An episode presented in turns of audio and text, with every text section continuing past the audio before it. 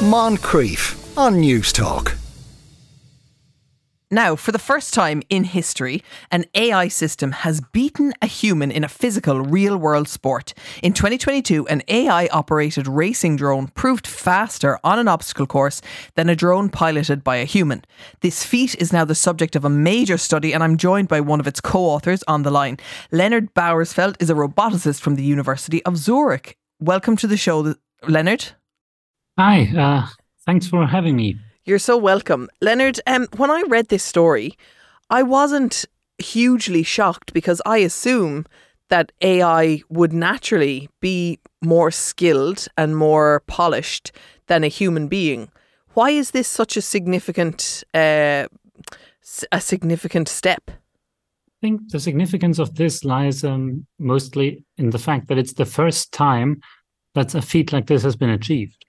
This is the first time that an AI or a robot beat humans, the world champions even, in an actual real world physical sport that was not specifically designed for the AI, but for the humans. So we can outperform the best humans in a sport made for and by humans. If you compare this to the previous feats, let's say Garry Kasparov in chess probably comes to mind here, or Lee Sedol in Go, all these were board games or then later on DeepMind's AlphaStar in StarCraft. There was a video game, but this was nothing that happened in the physical world. And I think this is where the significance of this work lies.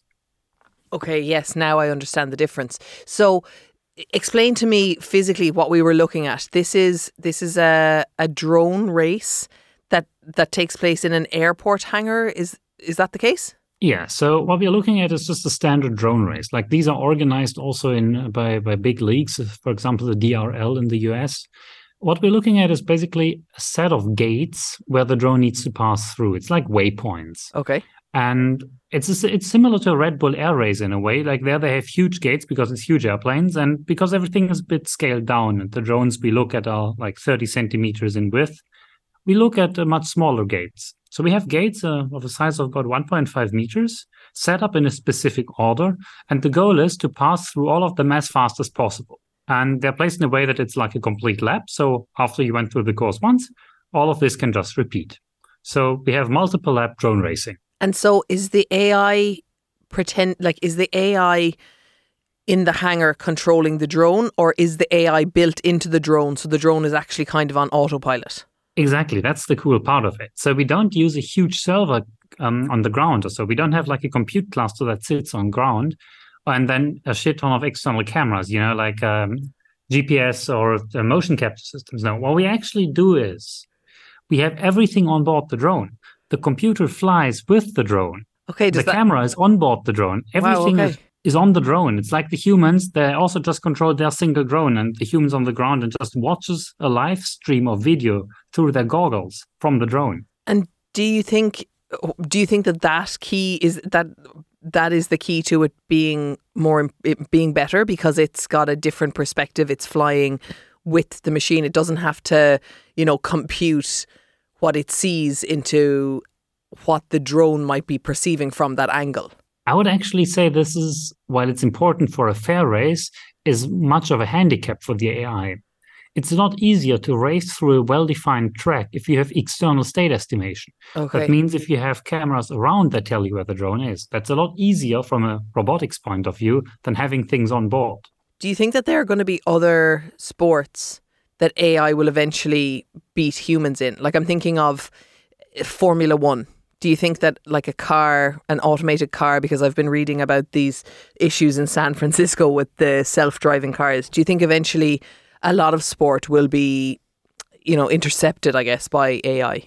Well, it's certainly possible that an AI outperforms a human driver on Formula One racing, perhaps even in the near future. But I wouldn't worry that you um, watch broadcaster sports between AI and another AI. I mean, sport in the end is is made for is made for humans because we humans like to compete in it. Mm-hmm. So the AI beating the humans here is not for the sake of winning the race. This is just um, a way to do research, perform research on topics that actually matter for real world applications. And how did the were you there when the when the robot when the drone robot the AI drone beat the humans?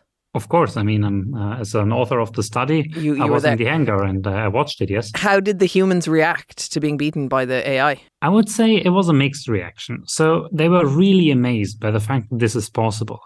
Thomas Bitmatta, one of the world champions uh, whom we invited, said that he would dream that he could fly one day like the AI drone. At the same time, obviously, well, they're racers, so they're also partially sad that they were beaten in races by the AI drone. That's uh, definitely an aspect that also plays a role. But they are now trying to learn the skill from the AI. I don't think necessarily that they can learn it. So Okay. the AI has an inherent advantage because it is extremely repeatable. It's a mechanical task and it can perform as well as it has to every single lab. It can perform to its full potential, essentially every single lab. And the human factor is to be unconcentrated, to make mistakes. The AI does not. And so, what is the the next step for this before we let you go? Is is is the study over now, or are we going to see more AI competing against humans in these sports, or was it just for this study? So I would say the study itself is over with respect to drone racing against the world champion pilots in the indoor environment. But it's just the start of something much bigger in a way. We as a lab, the robotics and perception group that I'm a PhD student of, we want to make the drones truly useful in the real world and we want to extend to more relevant applications. This was a demonstrator. This was basic research.